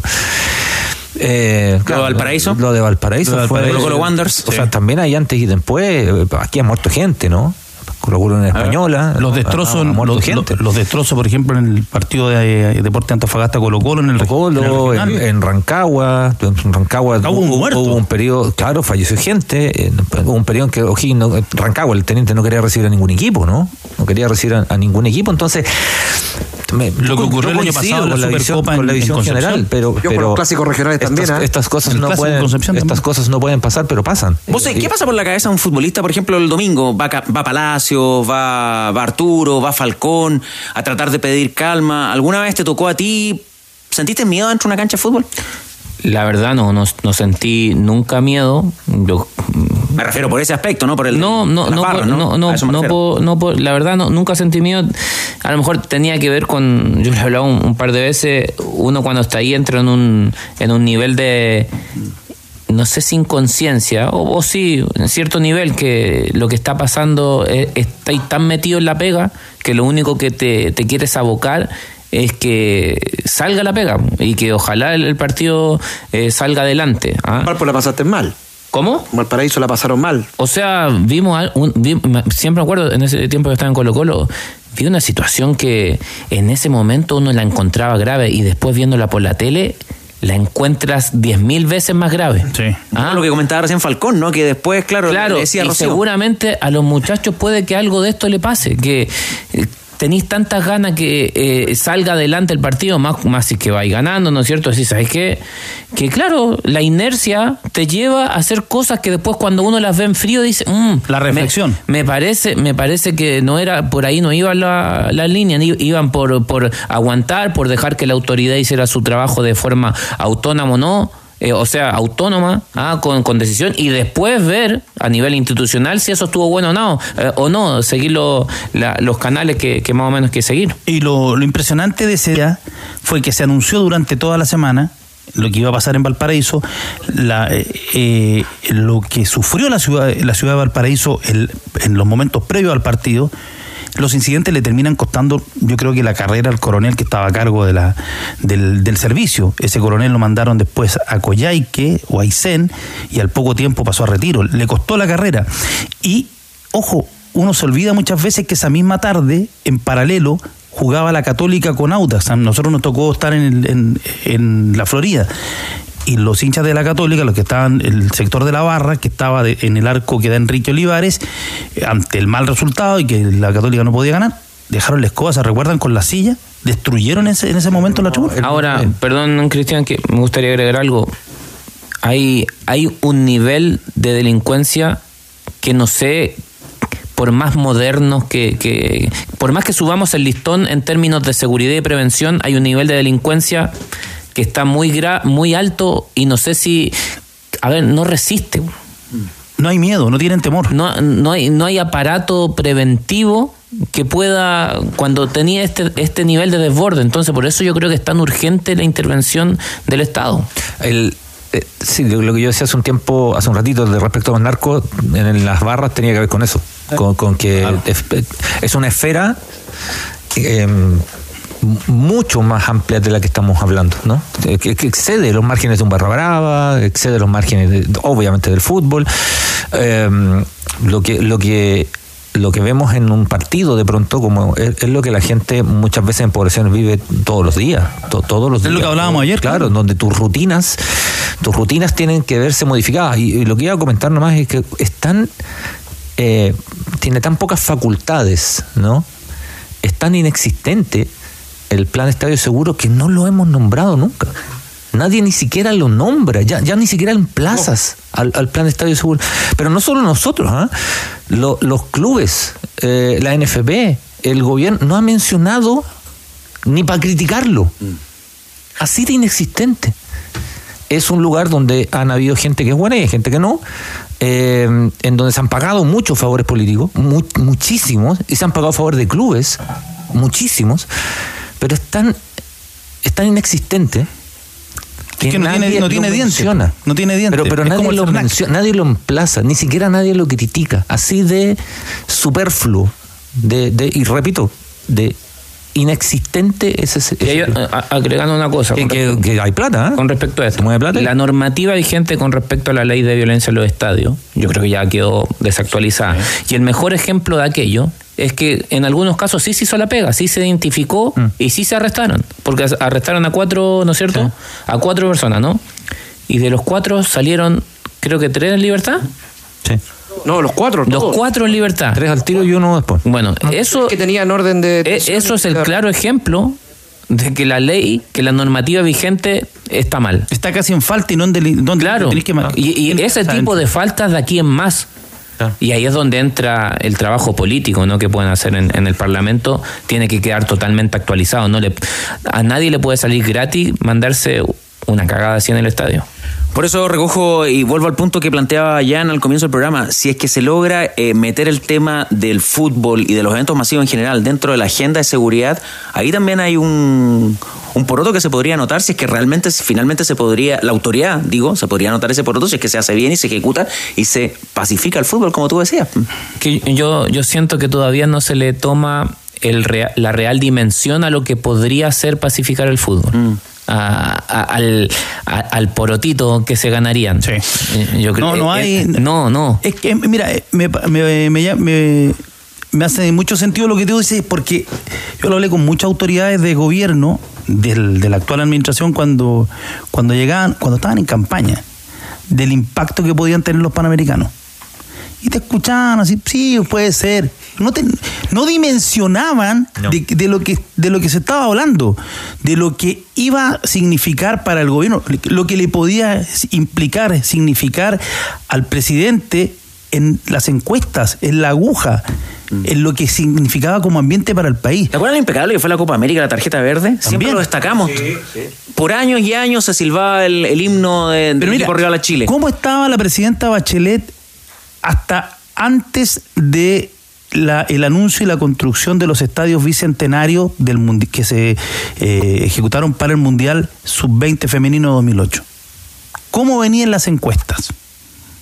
Y la gente sintió que esos estadios eran eran para eran para e- era, eran para ella porque lo ocupaba porque lo podía ocupar en un partido de fútbol porque iba a ir al estadio más cómodo en regiones Le subió el pelo a subió, liga. le subió el pelo a la liga porque podía ir a recitales etcétera cuando el extinto presidente Piñera tiene una reunión con la prensa previa a su candidatura el año 2009 eh, se le pregunta, le pregunta, se le pregunta ahí, no me acuerdo quién fue el que le dice si va a seguir con el plan de, de los estadios bicentenarios. Y él manifiesta, y está en el archivo, que no, que creía que no correspondía, de una serie de argumentos técnicos. A los meses de asumir, quizás también porque lo veía que la administración que, que estaba en ese momento, Bachelet, había sido, había sido como un, un símbolo de esa administración, a los meses de asumir, reinició el plan de los estadios bicentenarios. Porque o él se dio cuenta, o alguien le dijo, ¿sabe qué? Esto da votos, esto da réditos. Sí, pero, pero, asumir, pero asumir eso con, la, con un tema que es mucho más complejo y de pronóstico indeterminado como es tratar de pacificar el fútbol es una es un peso político. Claro, pero es que para eso están los políticos. No sé, pero, pero yo no, conozco- no, no veo ninguno dispuesto a, a- a iniciar esto sabiendo que además no se va a lograr en tu periodo. No, eso es, ver- es cierto. No se va a lograr. O sea, lo que hagas, este gobierno, el que venga, Pero tú crees que sea, no, tú, tú piensas que si no ajustan ciertas medidas de seguridad con respecto a cordones, si tampoco hay que, a ver, Que no te estamos- mejore un no estamos hablando 25, un 40%. no estamos de los 32 equipos que hay, ¿no es cierto? O más, ¿no? ¿Cuántas son las barras que tú Son los- tienes problemas? Los, los tres grandes, Wonders. Claro, o sea, no. Y con eso ah, No sé si hay otro más, quizás Coquimbo. quizás Coquimbo a veces. nuestro debate político, yo estoy, yo estoy viendo esa película porque la hemos visto, ¿no? No que el presidente está pendiente del fútbol cuando está. Y claro, evidentemente hay otras prioridades. Cuando, cuando tú pones el foco en un lugar, no significa que estés desvistiendo el otro, ¿no? Es una cosa obvia, Claro, pero, pero- pero hay gente que hay que explicar. Pero cuando hay un partido de fútbol, por ejemplo, lo que se genera en, el impacto en la ciudad, el impacto en las carreteras. Veníamos, me acuerdo, de la, de la Calera, Quillota en un partido, y venimos, no sé si con Carlos o con, el- la o con el Tigre, la cantidad de recursos policiales que se ocuparon para ese partido. Y es preocuparte de la seguridad de la gente, de la que va al estadio, de la que es vecina del estadio y de los que tienen que compartir el transporte público con los que van al estadio. porque cuando hablábamos hace un rato que las entradas son caras, es para la, Para- para la mayoría del ciudadano y Claro, ciudadana es caro. claro. Es caro. Por eso yo te decía, si tú, tú tienes, Pero pa- no sé, tienes, dos, los que van tienes, dos, no tienes es dos hijos y querías ir a, querías ir a Calera, si, si te enrolabas, eran 30 lucas en, en la entrada. po. Ojo, Danilo, que viene de antes, ¿sabes? Cuando jugó Colo Colo Everton, mucha gente que vive en la parte alta de Placilla ya veía que los hinchas que se desplazaban de la capital venían arriba del techo, como si nada. Oye, solo para cerrar el tema, vamos a seguir, ¿no es cierto? Eh, pero luego del, del desastre del domingo en el Nacional, recogíamos testimonios, ¿no, Danilo, en el trabajo de, de ADN Deportes? Este es simplemente para compartirlo, no, no es la idea de generalizar, pero es una opinión de alguien que trabajó 30 años en el fútbol profesional. Ya, sí. Y que nos planteaba lo siguiente. A ver, muy buena. Si los barristas supieran lo que piensan los jugadores de ellos. Si los barristas supieran los asados y las reuniones y los cumpleaños que realizan los jugadores extranjeros acá en Chile, que el del Colo con la U, el de la Católica, se juntan igual y comen asado y disfrutan ya en vía social. Colegas. Si supieran cómo se juntan en el Caribe de vacaciones los jugadores de equipos, para ellos innombrables, deberían los barristas tal vez cortarse las venas de a una. Hay algo de cierto en eso. Aquí nos puede confirmar, desmentir, es una opinión, eh, Jan Bosellur, pero me parece que la pone contra el piso, ¿no? Pero yo creo que lo saben. No le-. Yo creo que no sé. Sí lo saben, Sí, ¿sabes pero qué? no les importa. no, yo, yo no veo además pelea hoy entre barras. Es como la barra de uno versus la barra del otro. Otro porque, eh, porque antes era esa dinámica, la barra de uno con la. Hoy día sí hay mucha violencia y agresividad respecto a los comentarios y cosas así, pero no veo, no veo esa pelea entre las barras. Yo veo peleas entre las facciones y a veces contra, contra no sé con quién. Si eso, eso es lo que a mí me. Oiga, me- un datito me- con- me para genera un complementar en aspecto relación- desolador, digamos. Incendios de Valparaíso, hubo una caravana de hinchas de Everton que fueron a los cerros de Valparaíso a ayudar a la reconstrucción. Y se hablaba de que era el momento de que todos se unieran. Hoy pasó lo mismo. Caravana de hinchas de Wanderers desde Valparaíso a ayudar a los cerros de Viña donde está la fanaticada de Everton. Yo creo que se puede. Pero, Buen ejemplo el que nos estaba compartiendo, Pocrillo. sí, la realidad. Una lucecita de esperanza. Totalmente. ¿Sabían que al comprar un camión mediano hoy pueden contar con una garantía de tres años y sin límite de kilometraje? Se trata de la mejor garantía de fábrica del mercado y la entrega Hyundai Camiones y Buses. En garantía de fábrica Hyundai la lleva, Hyundai Camiones y Buses, marca de calidad mundial, es una empresa indumotora. Oye, dejaste muchos hinchas, muchos fanáticos de ADN hablando de la discoteca. Nos escribe. Ah, ya, o sea, preocupado los temas importantes. Sí, usted. no, varios dicen, pucha, déjeme saludar una discoteca que me trae mucho recuerdo. El Chico Pancho. Chico Pancho. Entre. Coquimbo y La Serena, la disco Jeans, dijo. Sí, a mí también me escribió el Chico Pancho. sí. Chico Pancho. Sí, Lucho, Eh, Lucho Dimas también. Sebalán nos dice El Gato Negro de Cartagena. Ah, un clásico. Y el Rodri Valdés, disco ópera en Melipilla. ¿eh? Qué importante es dar gracias por todo lo bueno del año. ¿Qué pasó? ¿No es cierto? ¿Verdad que es importante? Por eso, en Caja Los Andes agradecen a todos los participantes de sus fondos concursables 2023 que con sus innovadores proyectos mejoraron la calidad de vida laboral de más de 127 mil personas y ahora te invitan a conocer más en cajalosandes.cl. Universidad de Chile. Se preparan los azules para el debut. Buenas tardes, Leo Mora. ¿Qué tal, Carlos eh, Tenores? Claro, y con todo. Solamente ahora la barrera, ayer decíamos que habían dos barreras. Una de ellas era la reunión de esta jornada, ahora solamente queda la de mañana, la del Consejo de Presidentes, que decida el tema de los extranjeros en cancha para que el fútbol se reanude, pero la U ya tiene todo listo para la fiesta del domingo en la tarde en el Estadio Nacional. Hoy se reunieron justamente las autoridades políticas, administrativas, policiales, gente del metro y gente de la Universidad de Chile, encabezados en esta jornada por el gerente general de los Azules, Ignacio Asenjo. Recorrieron el Estadio Nacional, los lugares que quedaron siniestrados detrás de lo que ocurrió el domingo, la cancha, estuvieron en una reunión conversando todas las partes para el tema que va a pasar justamente el domingo ante Cobresal. Finalmente quedó en 32 mil los asistentes que van a poder estar presenciando este partido entre hinchas de la Universidad de Chile, entre hinchas del cuadro minero. ¿Y cuáles son los motivos por los cuales este es el aforo? Pasamos a escuchar inmediatamente a Ignacio Asenjo que explica la situación. Hoy se nos informó que el aforo para este partido será de 32.000 personas. Los lamentables hechos de, la quinta región hacen que, que mucho contingente policial de la, quinta región y de la región metropolitana todavía estén ocupados de, eso- de esos temas. Así que por ahora tendremos un aforo de 32.000 personas. Esperamos que, el buen comportamiento y, la organización que hemos preparado para este partido nos permita ir aumentando este aforo en los partidos siguientes. Bueno, está todo listo esa parte entonces, eh, los 32 mil asistentes, porque ya desde el mediodía se empezaron a vender las entradas del público general. De hecho, las galerías ya no quedan. La gente está reclamando a través de redes sociales que trató de hacer F5 a través de la página de Punto Ticket y ya se agotaron esas entradas. También los abonados durante la jornada dominical, también la jornada de ayer, estuvieron haciendo el canje de estas para poder estar presentes. Bueno, se vuelve a los accesos de siempre: Grecia, Maratón, Pedro Valdivia y Guillermo Man. ¿Cómo va a ser el operativo de seguridad? ¿Qué fue lo que le pidió la autoridad después de lo que pasó el domingo pasado? Acá también responde el gerente general de la U. Hemos trabajado muy, muy de la mano con, con las distintas autoridades para, para armar un plan operativo y seguridad de primer nivel. Contaremos con más de 400 guardias el, día de partido. La apertura de puertas será tres horas antes. Habrán accesos por, por todas las calles aledañas al estadio, por, por Maratón, por Grecia, por Pedro Valdivia y por, por Guillermo Man. Así que esperamos que, que la gente llegue temprano, que, que pueda venir a vivir esta fiesta y que, y que viva en tranquilidad esta, esta, este espectáculo y este, este retorno al Nacional que, que para nosotros es muy importante y me imagino que para todo el hincha de la U así lo es. Ha esperado tanto la gente de la U por volver al Nacional que me imagino que no deberían haber problemas el fin de semana, Cristian Arcos, ¿no? Sí, yo también creo. No, también creo. De- Yo, yo creo, a lo mejor uno peca de, de inocencia, ¿no? Pero De ingenuidad. pero quiero pensar eso, sí, sí, de verdad. El tema es que lo pensaba también el domingo, ¿no? Y, y la puerta fue, fue fuerte.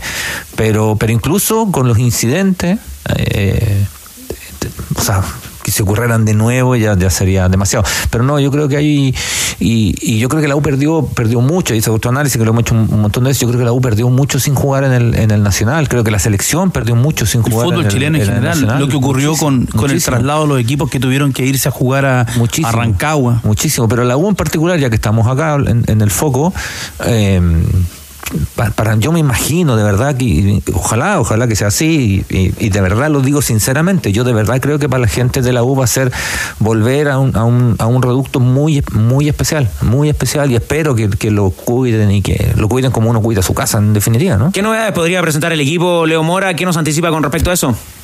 Respecto a eso, contarles que al menos ya se decidió eh, quién va a ser el arquero para el partido del próximo domingo. Recordemos que en esta pretemporada ha ido alternando con algunos nombres, pero el que más sumaba bonos es el Christopher Toselli. Pero para partir por los puntos, Gabriel Castellón en el arco de la Universidad de Chile. Y quiere repetir nuevamente algo que quizás eh, no le resultó mucho en el partido ante Huachipato en Collao. Poner a Marcelo Díaz en la línea defensiva, salir jugando desde ahí con el capitán, el 21 de la Universidad de Chile. El resto de los nombres ya eh, más bien probados, calados en los partidos que se jugaron estos días.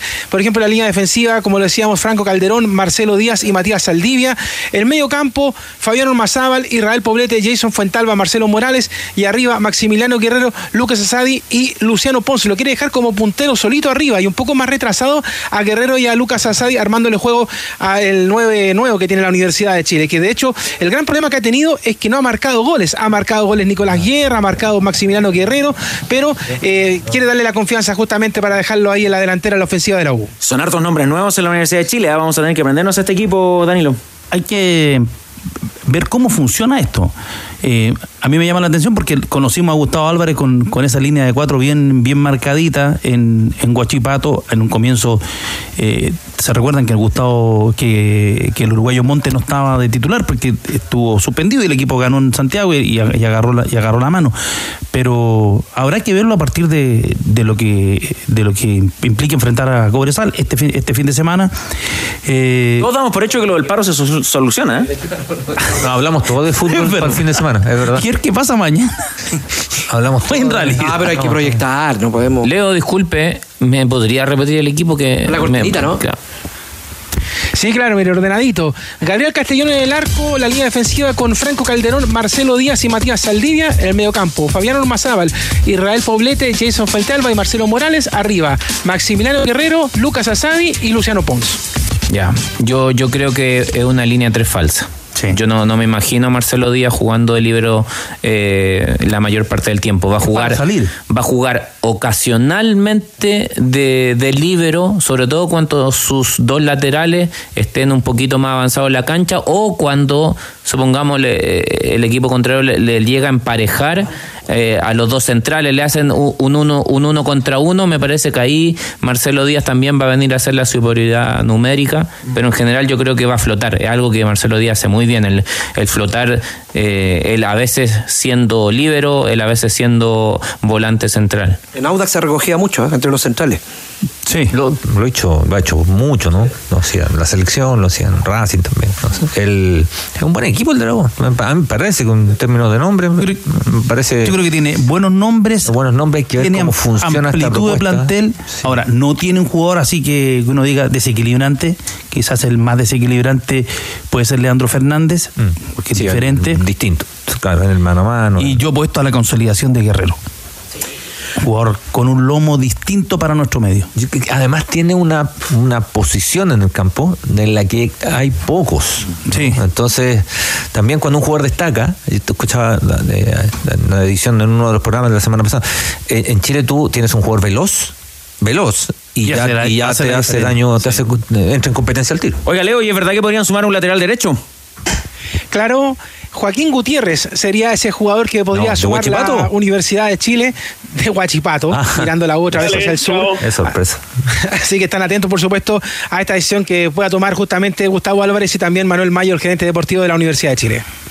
¿Sería aporte la llegada de Gutiérrez? ¿Le gusta ese jugador eh, posible? Es un, es un, buen jugador, es un buen jugador. Aparte cumple con, con, los requisitos, ¿no? Oiga, y sobre darle la titularidad a Castellón... Los requisitos futbolísticos institucionales. Me, me, me, llamó, me, llamó, la atención porque en, en, algunos, en los partidos, entre comillas, más, más importantes que jugó la U, el que atajó fue Toselli.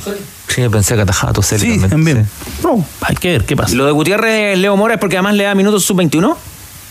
Justamente, por ahí va la situación también de Gutiérrez en la Universidad de Chile. Así que están viendo, tienen que tomar la decisión en estos días, eh, justamente pensando en que eh, tienen que ya tener el equipo armadito ya después de lo que es la primera fecha. Así que están conversando ahí entre el director técnico y el gerente deportivo de esta situación. Leo, eh, ¿usted venía escuchando los tenores? ¿Se va a notar con alguna discoteca? ¿Sabe qué? Una que ya no existe. A ver pero que me recuerda mucho mis tiempos de, de estudio en la media y también después en la universidad. Rapa Nui, ahí en Avenida España. Ah, ah Rapa Nui en Avenida España. Al lado de la iglesia. Eh, claro, cerquita de la gratitud nacional. ¿Qué se bailaba? Todavía no existía la gasolina, ¿no? Era los principios de la, de Ah, la ya. gasolina, pues. Muy Era bien. entre el reggaetón y el ragamuffin. Ah. Yo pensé que iba al templo, discoteca. Como pre-gasolina. Ya, muy bien. Rapanui, un saludo. No, pero la verdad es que yo de, de discoteca, como decía hace un rato el Pato Barrera, Hombre, muy tranquilo. poco. Soy de más de pub, Ah, de karaoke. Ah, para- Ah, karaoke es lo suyo. ya. Qué buen hombre de radio. Una buena dupla con Álvaro Chupey, ¿no? Sí, sí, sí. Por supuesto, pero no sé, yo dejaría que Alvarito toque el teclado, sí. Como para continuar con la tradición de Alberto López, ¿no? Sí, testimonio. La posta. Ya, chao. Hacemos, lo defendemos. Ya, chao, Leo. Un abrazo. Canta Alberto Plaza, sí, Leo, me imagino. ¿no? Pickup Photon G7 tiene potencia y equipamiento y además una oferta que no podrás resistir. Lleva la tuya con la mejor cuota y tasa 0% de interés solo por febrero. Encuentra las sucursales CIDEF y su red de concesionarios, bases y condiciones en CIDEF.cl. CIDEF es garantía de confianza. La invitación es para hoy, Mundo Cumbia, porque tenemos la Cumbia Tom por la quinta región. Evento a beneficio por las víctimas del mega incendio que afectó a Viña, Limache, Quilpue y Alemana. Solo las cinco estrellas, el bloque 8, Tomo como Rey, Luis Lambi, Mr. Gato, eh, La Gran Magia Tropical y mucho más. Ticketmaster, 12 luquitas las entradas para el día de hoy que arrancan eh, desde las 17 horas. Conduce, anima. ¿Quién? Juan Vera Valdés. ¿Qué tal? novia. El salsero va a estar ahí. Usted va a grillo, ¿no? No, no tengo que estar acá. Ah, bueno. No alcanzo, no alcanzo. Yo lo represento. Yo, pero pagando la me entrada porque es para ayudar, ¿ah? Me invitaron para la conducción con Juanito Vera, pero Sí. vamos a quedar para el próximo evento porque vienen muchos más. ¿Cómo lo invitaron? para la- 4, Para 1, estar a la 2, conducción 3. con Juan Vera Valdés. Quiero ver a Chupete en acción. Chupete en acción. Además, lindo lugar, Espacio Diana. Espacio Diana. Diremos presente en representación de los tenores. ¿ah? Puede comprar eh, boletos todavía, reiteramos. Danilo me mira, cree que no voy a ir, si voy a ir. No, no, pero si, voy, si voy. El, Ticketmaster. el emprendimiento del hombre. Sí, bien. Hay que apoyar. 17 Sí, hay que horas. Espacio Diana. Usted No, eh. debería ir, Danilo, le queda más o menos cerca. Ah, ya, Danilo. ¿Verdad? Ayudar al hombre. Y además Sí, que lo de, emprendedor. lo de Juan Vera puede ser el inicio de una carrera sin fronteras. Gatito, no tiene techo llevar Juan Vera. alimentos no perecibles, No comida para mascota, útiles de aseo, gasa y suero líquido. La invitación de los amigos de Mundo Cumbia. Igual si no puede ir, también puede comprar la entrada como Sí, una manera de aportar, una adhesión, Claro, ¿cierto? 12 claro, lucas. una ayuda. Fantástico. Colaboración. Éxito. Éxito, vamos Mundo Cumbia. Polla Experto ya cambió la vida de muchos de sus jugadores al poder viajar, conocer y compartir en cancha con grandes estrellas del fútbol mundial como Dida, Cafú, Rivaldo, Y muchos más. Además, es la única casa de apuestas legal y verdaderamente chilena con Polla Experto apuesta por nuevas experiencias. Saludamos a la familia de la radio porque desde 2012 se celebra el Día Mundial de la Radio en conmemoración a la Fundación de la Radio de Naciones Unidas en 1946. Mundo es la internet fibra más rápida de toda Latinoamérica. Es la conexión oficial de Lola Palusa 2024. Conecta con la fibra, conecta con la música. Mundo, tecnología al alcance de todos. Y desde 2015, el 13 de febrero, se celebra el Día del Amante. Como previa al día del 14 de febrero. Está dentro es- de mi. Sí, Sí. Ahí está. No es bueno hablar de la gente que no está. El Día del Amante. Así que el saludo para todos los que Bien. disfrutan del amor. Del amor, eso. Sí, sí, sí. ¿Quién está libre? hoy? No, no. Ah, ya, tengo una más, una La suerte. formación de. Tiene una suertecita, yo también tengo, ¿ah? Tengo con respecto a lo que ha sido el tema que ha cruzado todo el programa. Dele. ¿La discoteca? Hoy, no. El de la seguridad. Ah. El amante. Hoy, hace tres años, ¿sabes quién se retiró del fútbol? El último gran 10 de la U, Walter Damián. Oh, Walter Damián. Te voy a escribir. Día como hoy, jugador. día como hoy. Ah, me queda uno más. Te dejo a ti Qué jugador. el testimonio. Gracias, Grillo. Remolque Tremac te permite transportar mayor carga útil. Contáctalos en tremac.cl o a través de las redes sociales CAUFA en todo el país, porque entre un remolque y un remolque. Hay un Tremac de diferencia. Tac, tac, tac. Tremac. Hoy está de cumpleaños. Nació el 13 de febrero de 1962. Carlos Gustavo de Luca. Oh, Qué, qué mi primer entrevistado. Extraordinario. Mira, Danilo, qué Puesto cancha. Qué Se grande. bajaba del, Gustavo de la micro y hacía un gol. La memoria, Danilo, mi primera Pero entrevista. es que no, el, cobre, no te el, primer entrevistado en radio. Pero qué- Bien. Eh, de puesto de cancha. 62 me dijo, ¿ah? Sí. Es de la generación de Pancho. de. Pancho Macho. Sí, pues. Muy bien, ¿eh? De Lucas metió gol en todos lados. ¿A los Era me- tremendo. ¿Sabes cuál pregunta lo que he hecho yo? Suiza, a ver. ¿A qué edad quedó pelado? Porque yo desde que tengo. Sí, desde que tengo fue. pelado. Es de esas personas que uno 87, los Pero cuando conoce llega- pelado. Cuando llega a Wander, ¿no? Cuando llega a Wander ya. Y algo de pelo, tenía la yo frente diría que- amplia. pero en Cobreloa ya estaba Dolape ya y es como. Estuvo ahí en la El, guerra 88, el 87 ¿Eh? estuvo en, en, en- en el 87 yo Wanderers, estuvo en Wander. Y después va. Pero metió gol en todos lados, en Cobreloa, en la Bonita Serena, biografía. No, no la agarró mucho. En. O'Higgins, sí, en Temuco. Bonita biografía. 87. Co- Sí, sí, sí.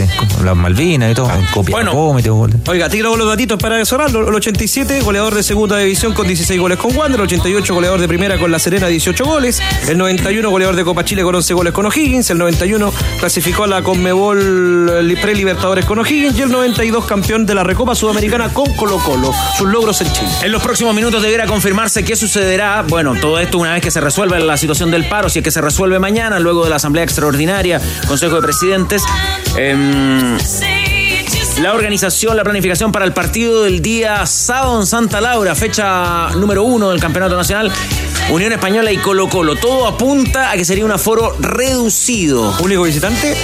Complicado. Ay, Ni siquiera el 5% lo que nos han confirmado, pero a la espera, sujeto a la confirmación de la autoridad, de la delegación presidencial, eh, por supuesto la- las autoridades de carabineros y Estadio Seguro en coordinación con el organizador. Pero ap- apunta a que sería sin público visitante. Y simplemente para cerrar, eh, antecedentes que además pone a disposición eh, de nuestra audiencia, Rocío Ayala, me complementa. Tres guardias heridos con respecto a lo que ocurrió el fin de semana. Tres guardias heridos.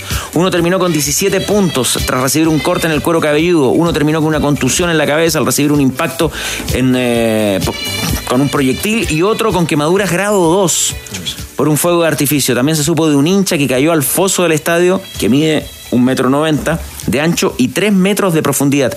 Permanece internado con lesiones. Así que bueno, de eso estamos hablando, de eso estuvimos conversando durante todo el programa. Lamentable información, pero ahí están todos los antecedentes. Muchas gracias por la sintonía. Por último, otro está súper sabrosa la gente en las redes sociales. Dice, hace dos años fue el último programa, ¿sabes dónde de los tenores? A ver.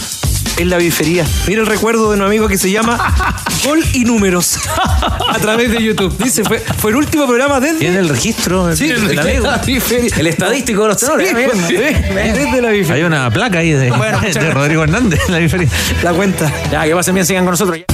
Bajamos el telón. Los tenores vuelven mañana para otro auténtico show de deportes. Revive este capítulo y todos los que quieras en adn.cl en la sección podcast. No te pierdas ningún análisis ni comentario de los tenores ahora en tu plataforma de streaming favorita.